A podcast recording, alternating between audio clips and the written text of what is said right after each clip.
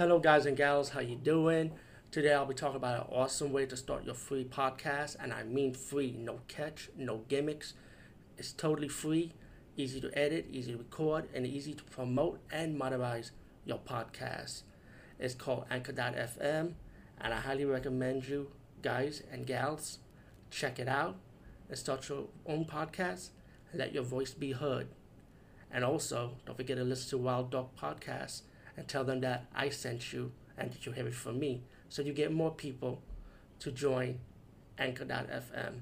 You will not be disappointed because they will also put your podcast in other platforms and then make it very, very much easier for you. Have a great day, everybody. Guys and gals, today I'll be talking about a spaghetti western. And man, it's been so fucking long I talk about a spaghetti western movie especially this one because I have this in my collection for a long time, and I found out that this movie happens to be one of the last spaghetti western movies to come out during its Dernier run, you know. But then you got the movie like Jonathan, Jonathan of the Bear, which came out I think around 1985, uh, if I'm corrected. But let me just say is, if you like Jonathan of the Bear or Keoma, then you'll definitely love this movie. It's called Mannaja which means hatchet in, in Italian. And also in the English version, it's called A Man Called Blade. So that's why you might see Manhana, A Man Called Blade, in its re-release DVD from Blue Underground. I think Blue Underground did re-release this as this as 2001. But besides that, um, let me just say this movie, I really did enjoy it. You know, I mean, who doesn't want a hero with, with its own theme song? I mean, come on. I want my own theme song. Fuck it. But anyway, it's about this bounty hunter, right?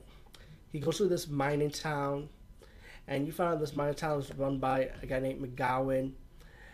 And you know, you also have a flashback history between the hero and McGowan, as McGowan kind of trying to take the land, and he was, he caused the death of the hero's father. So he kind of comes to this town to get revenge on McGowan also.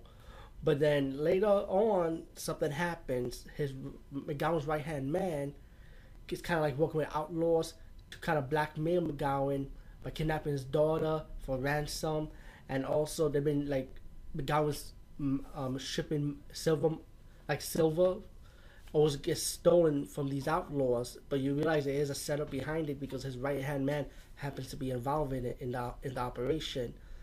So, like I said, the movie progressed, you know, once they got the daughter, you got Manhana we got and decided, you know what, I have no choice. I'm gonna hire you.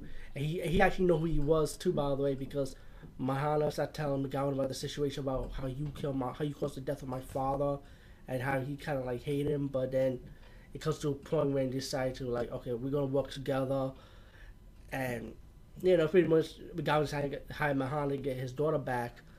Um, there is a twist, you know, the daughter happens to be in love with the right hand man anyway and she happens to go up against her father. So she, she kind of, it's like a betrayal thing now. And Mahana be, ended up being captured and buried to the desert by the um, right hand, by the villain, the right hand man who used to work for McGowan. And but later on, he was saved by by a guy that he arrested in the beginning of the movie. Mahana used to arrest, uh, who like he arrested him. So a, a former crook kind of saved him Mahana was kind of weird, you know, like why would save a guy to kind of chop your hands off? I mean, seriously, but but still, he's saving. But Mahana had a had a handicap out of this situation. He ended up becoming blind, so he kind of had to heal himself, trying to learn how to use the hatchet, weapons, trying to learn to survive once more. While the mining town, now owned by the right hand man, and the the father of the girl had to sit there and watch the ordeal of his people being abused kill while they're trying to stand up against the evil right hand man, you know. And you know, everything, everybody's shooting, rebelling pretty much against the evil right hand man for their freedom, pretty much, and respect for, better working treatment.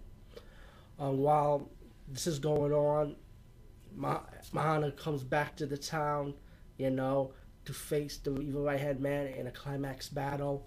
And, um, you know, you get your ending. It's one of those spaghetti western endings and you know right off the sunset type of ending i would say. All in all uh, mahana a man called blade i highly enjoyed the movie. Really good action.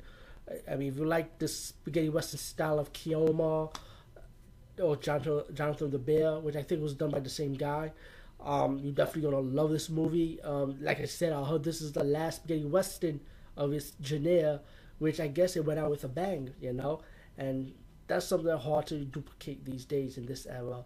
So yeah, so definitely highly recommend this movie also and check it out.